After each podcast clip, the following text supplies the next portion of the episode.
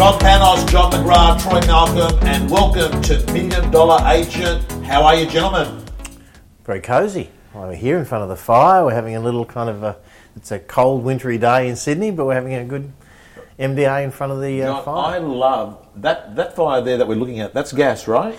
No, it's actually like that. It's a spirit. So I call it methylated spirit. It's some sort of spirit, and It's so ethanol. ethanol, isn't eh, it? There you go. Yeah. See, Troy knew the technical detail. So just so I've got you know, because it looks. I mean, I don't know what about you guys, but visually looking at a fire adds just so much to the whole concept. Yeah, and, you know, the warmth that a fire uh, goes off is good, but I kind of like the the fact that you know we're getting into a wintry period because. Unlike Melbourne, Sydney is often one of those places that can go with almost two seasons a year. Yeah. So I quite like it having a bit, of, even if it's for a couple of weeks, a bit of a cold snap. So, so that'll be good. Off the back of State of Origin last week, most people would be aware that there was a dominant win again. And also, Tom, you might as well get it out now. The announcement: Robbie is now back or joining. Robbie Farah. Yeah.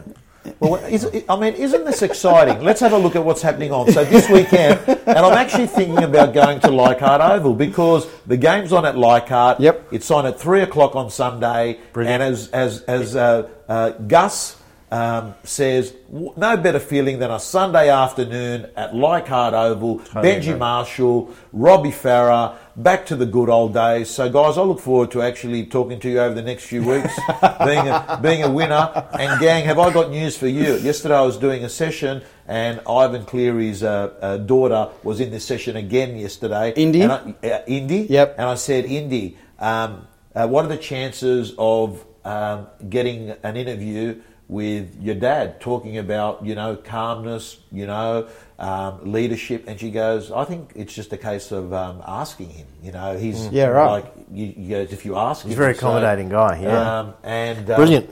So All right. I'm, I'm, I'm, Challenge. I'm, I'm looking. I'm, yeah, I'm looking forward to that.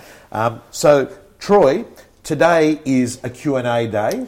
Um, you got a great question that's come in from uh, Western Australia, I believe. Yeah, so I got a question, and I get a lot of questions. So guys, keep sending them through via Instagram. But this was from someone young in the industry that had uh, had a start in the industry, but wasn't necessarily working in the area that they wanted to be. Uh, they were mystery shopped and then approached from an area, but they also felt a little bit of loyalty to the place where they got their start. And as we all know, the industry, there, there is the kind of concept that to go to an area is go to the next level. Sometimes you need to change. And I guess that's the question of today. When's the right time to make a move, or do you grow within an individual area and stay with the business that you have been for a long period of time? So there's kind of a couple of questions there. I'd love to get your thoughts. Uh, Okay, and then we, we tackle it as a group because Okay. there, there's a few things that are the questions in there, but that's the, the general uh, concept of the question today. And that, that question in a broader uh, level could be uh, asked by many people that have joined an office in an area that's not their dream area, but for whatever reason, coincidence, luck, um, they live nearby, but where they want to be is a totally different area. And a lot of people have a dilemma should I leave and leave behind equity, brand, and um, a great boss? If I want to move into something that's going to be my dream area. John, um, you were lucky enough in your career, from what I can tell, that you were really, really happy that you started where you were and you um, adored that Paddington Eastern Suburbs area that you worked. Yeah, no, you're right, Tom. I think though, you know, you can be happy in any area. There are not many parts of Australia that you can't make a great living and enjoy working out of. But what I'm getting from the question that the um, that the uh, guy that wrote this to Troy, I think it was a guy, I'm not sure. um, yeah, there, there's. It felt like Troy from when you actually went through the question in detail earlier before we went live. It was there was a degree of loyalty. Mm-hmm. So he was concerned about, which is a, is a wonderful thing. And when people join us, that generally is is the most common thing. Is look, I'd really love to join, but I feel loyal, and, and we the only people we want to join us are those that do feel loyal and feel uncomfortable about leaving because that means you're a good person. It's a human trait. If someone gave you a start, assuming that they've treated you well, which generally they have. Um, so I think the loyalty thing is not an unusual situation. It's one that you should expect. It doesn't necessarily mean it's one that should stop you because at some point you've got to make the decision. I think, Tommy, you know, you have to be loyal to yourself first and foremost. So my question would be: firstly, is the other proposition, other company that's courting you, is it really a better deal? And and you have to dig deep into that because it's like in relationship. You've been in a relationship with someone for 15 years. Well, then you know, like there there becomes a little bit of you know people get used to it and becomes in some instances not right or wrong, but it's routine.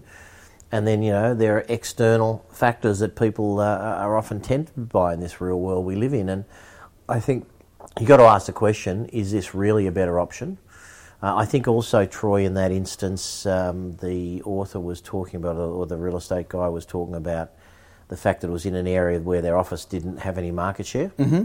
Yep. Uh, again, I don't think that necessarily means you shouldn't go there. You can create your own market share. I mean, so, Alexandra Stamachu Buddha is a, is a very good example of someone who's got uh, uh, $1 million plus of uh, gross fees out of well, Earlwood. A couple, now, yeah. A couple, mm. is it? Okay. Yeah. Um, so you always choose the Greeks, don't you? you every case study that you're proud of, it's always Greek. Is, is that a coincidence? It came first. Sorry, it came first to mind. Alexandra. Now, Alex, a great example yeah. because when she joined us, we had no business in Earlwood. Earlwood was is still today 25 minutes away from the office, and she came in. And you're right, she's a great example of someone that took what the brand had to offer.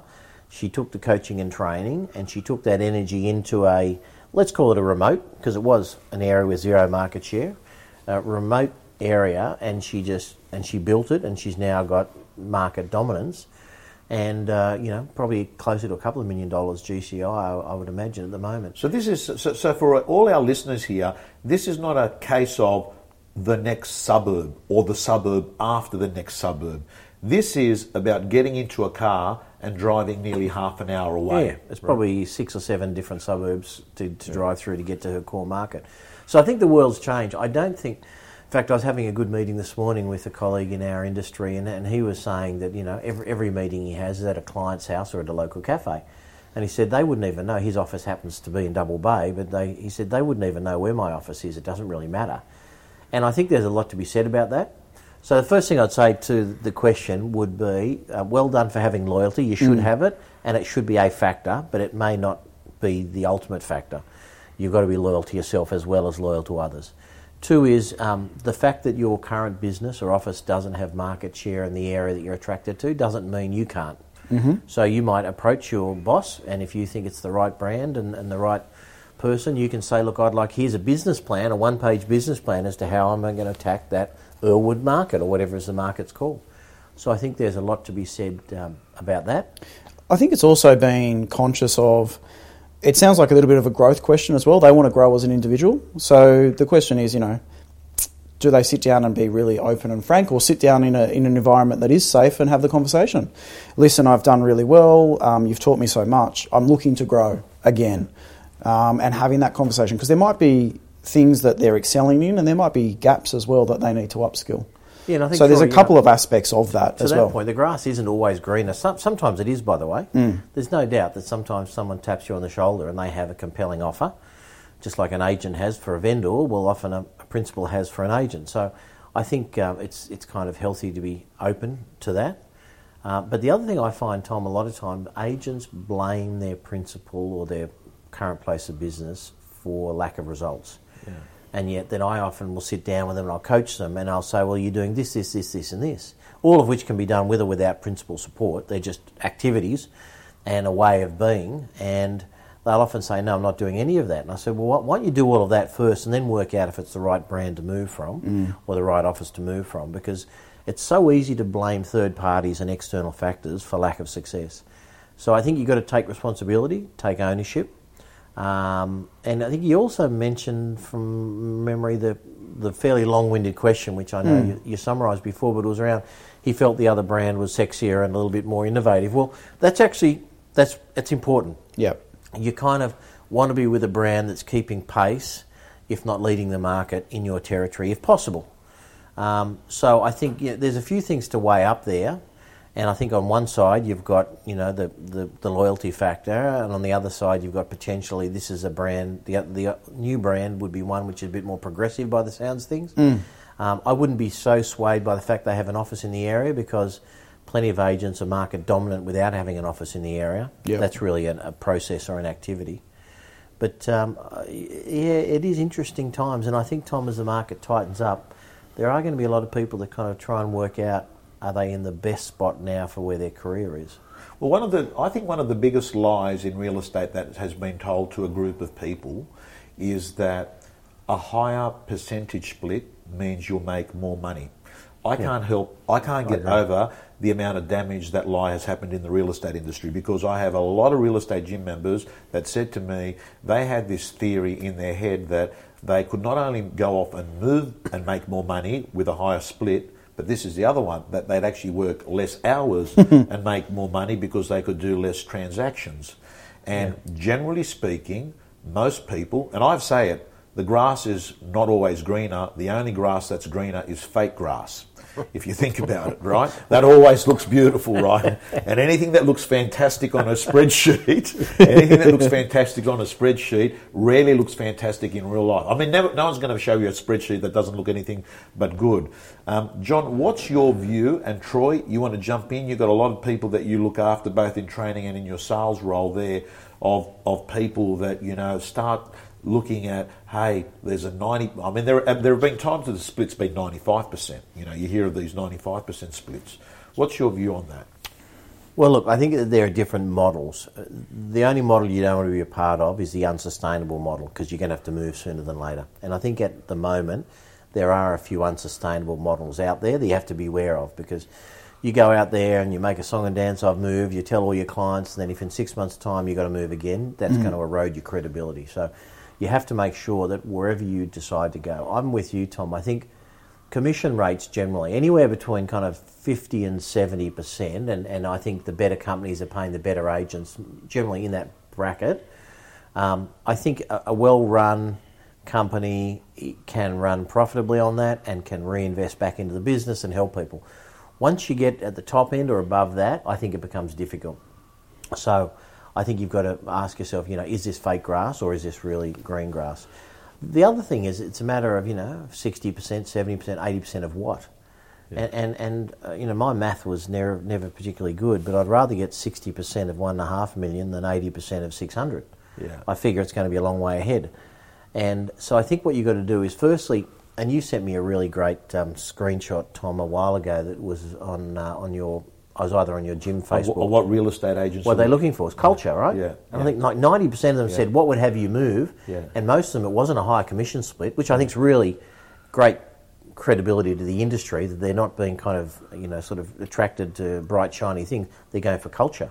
Yeah. And I, I was really pleased to to read that, and I think that's telling that you want to be in an environment where a you turn up every day and enjoy it. Yeah. Because you're at real estate sixty hours a week, most of us.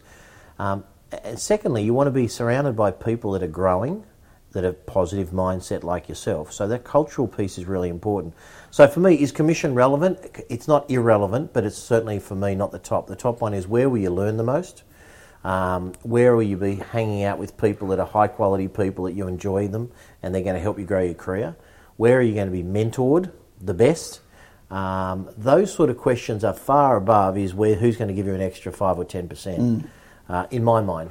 Can I ask you this question? Picture this. I'm a real estate agent that listens to MDA podcast. I go to a fair bit of training. Um, I'm always looking to get better. I work in a real estate office that isn't really on the same page. They're okay, but they're not the type that is into training and development. The boss themselves doesn't have a lot of time because they're out there trying to write $800,000 themselves with their own PA. Um, it's not great, but it's not terrible. And on a Sunday night when I'm going into work, I actually feel like I'm a bit of a solo because none of the other salespeople are really much into it. They're not as competitive, they're not as hungry, and they're happy just to plod along. Do I stay at that office or will I do better being in an environment that is more aggressive, competitive, always looking to strive and get I think the way you've described that Troy, give us your opinion. But the way you described that sounded like it was a company that has seen better days, and you may want to. So, some instances, Tom, I hear something that's quite not quite as damning as that, but you know, this is not perfect, and I say, well, why don't you become part of the solution? And recommend some things and say to look, can I take over the sales meetings? I reckon we have more dynamic sales meetings can I hire in Tom Panos to come and speak to our sales team? Can we get a budget for that? Sometimes when you're part of the solution, you bring in some exciting new ideas, mm. you can lift the whole company. the way you described that last one, it felt like you know it was going to be a hard yards, and and my initial reaction would have been you might be better to move because there seemed to be a lot of things that weren't going your way. But I think if you're with a good company and they have room for improvement, which every company does, um, I think I would take a role of leadership and say, well, I'm going to make some suggestions. I'm going to listen to Real Estate Gym or go to AREC or do some stuff. And now, if at that point you come up against brick walls and the principal says, no, no, we don't need any of that training stuff, no, we don't have to invest in that, we don't need to upgrade our website, we at some point you'll get a picture that they're actually not up for any progress with or without you. So I, I think, you know, first try and be part of the solution. And if it looks like no one else wants to participate, then you might want to move on. Okay. I would be exactly the same. I would be looking at the company as a whole, first and foremost, and then breaking it down into the office. What are some of the rituals that that sales leader does offer if they're not offering what you mentioned?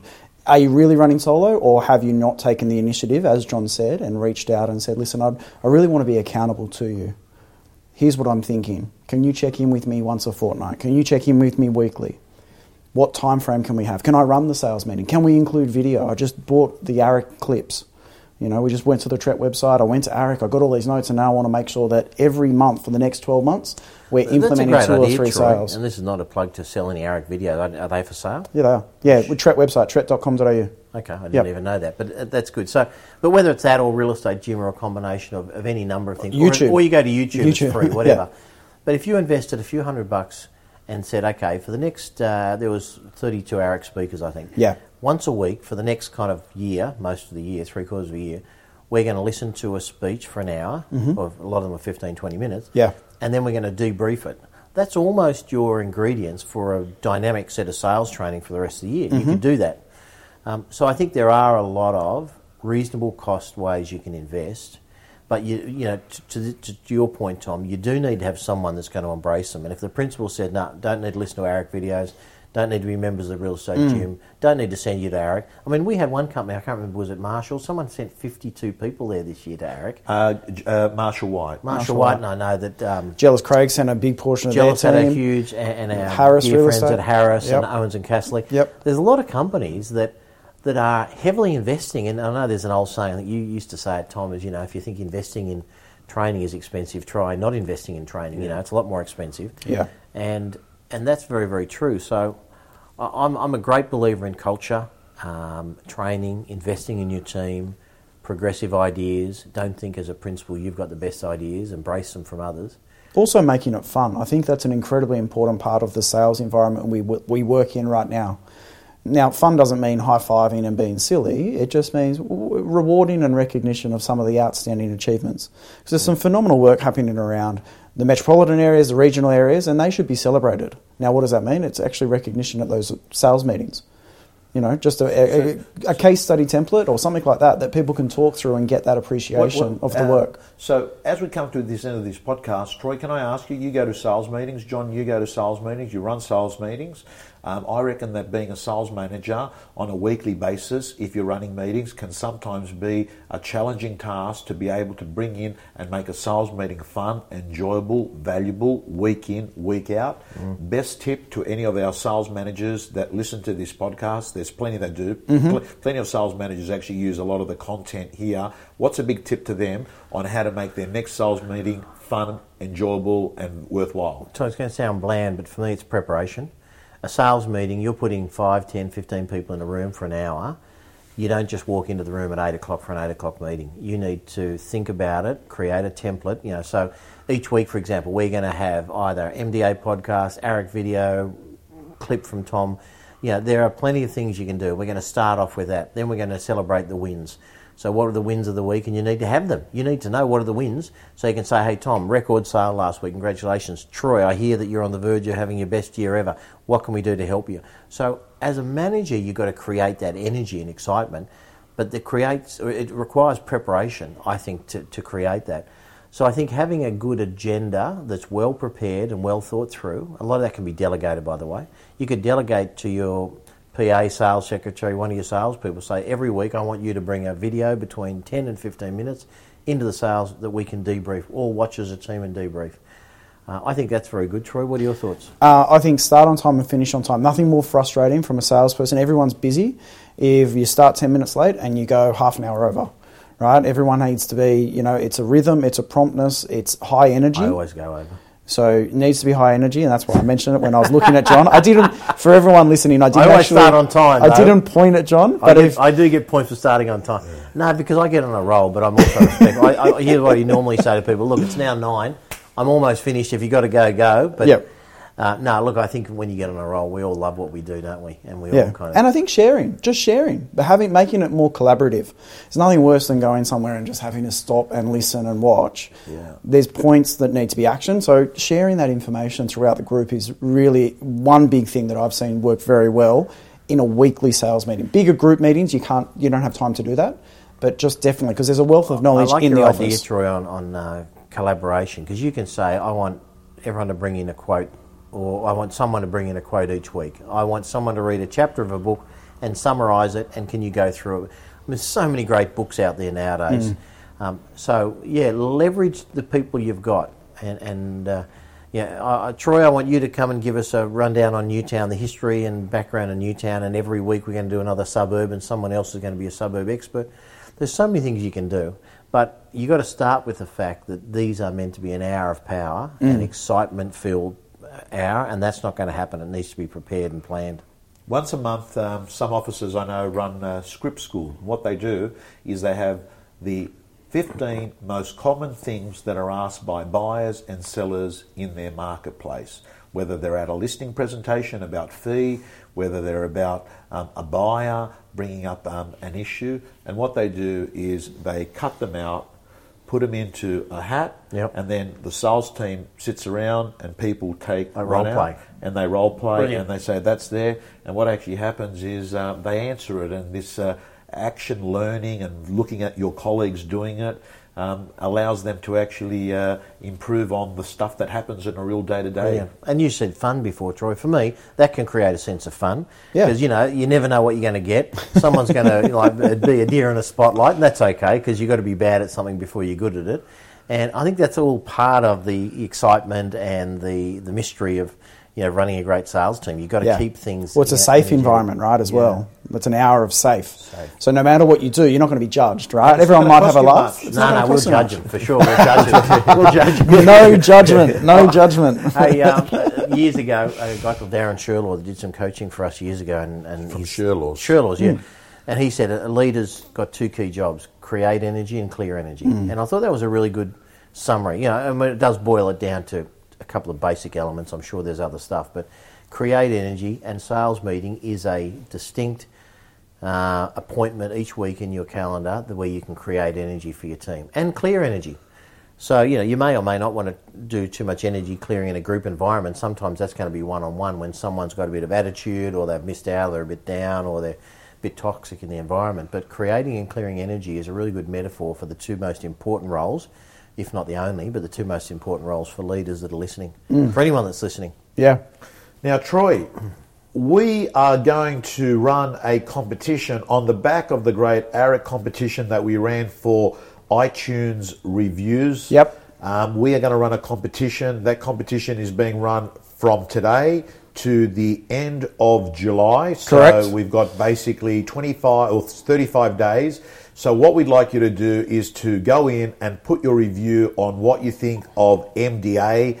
Um, give us a five star rating. That's Yep. the highest, isn't it? Yep. Okay. It must be five- it must be five star. A five star rating. and look, I'm, I'm not 100%. Um, uh, I don't know. We don't get paid for rating. We actually don't get paid at all. But No. that's an, that's another issue. The issue is what if they've rated us before? Can they rate again, or is it only once? Uh, that's they a good can go question. in and put comments again. They They, can, can- go in yeah. and comment again. Um, so comments and ratings on the iTunes um, store. Um, we'd love to get you, and the winner is going to receive a one-hour coaching session. Uh, with all of us. Now, I don't know how attractive that competition is. We're going to actually see how many people decide to enter. But what we will say is that that coaching session, subject to the approval of the coachee, will actually be videotaped because if we're doing it by Zoom, what we're going to do is videotape that coaching session and get the key nuggets out of it, and we are going to circulate it all over social media. With their media permission. with their permission, if, subject if, to if their you win the prize but don't want to do that, we'll still give you the coaching session. But I think you know we always go by the principle of leverage, and and if if uh, you know if we can do a coaching session that's helpful for one of our members or our listeners, then that's kind of maybe good for ten thousand of our listeners. So Correct. Look, now, what if they go on and give us a crap rating? Do they still get the opportunity to get No. in? Ab- Absolutely, because we'll be coaching them on more than more than their issues. We'll uh, we'll teach them how to do five star if reviews. go, go on there, guys and girls. We'd love to. We're, we're absolutely. I have to tell you, I'm proud of the podcast because I showed someone yesterday the podcast and they downloaded it or subscribed to it for the first time, and he said to me. When did you start this podcast? And mm-hmm. I said a couple of years ago. And then what I did, is It's a few now, three, Well, I think. 2013. 2013 because then I went Five years? five Bullshit. years it is John and I went down because the first episode well that was a great title right? November. introduction Introduction. It was very that original the back first then. title. You- have you And, played it? Uh, I haven't played Oh, it Five you've got to play it. It's very, very raw. is it yeah, it's good. so Troy what are you basically saying as soon as you came on the rawness went high technology all of a sudden Troy's name came on the cover this was this this was a classic Weren't you on the, you were on the first one, weren't you? I was on the fir- just behind the scenes. There was Behind no the scenes, microphone. okay. That was it. Remember that day he changed the logo and he changed the name without us even knowing? And we just looked at it one day and said, How, where'd that, how'd that name get up there? Since that day, we've never looked like- back. We've never looked back. I'll never forget that day. That came all by surprise. It was like coming home and having an agent put a signboard on your house and you're not on the market. You're thinking, what's you go. going on here? Troy, it's been a pleasure having you. Guys and girls, we will see you next week. Hope you stay warm. See you later. Bye. Bye, guys.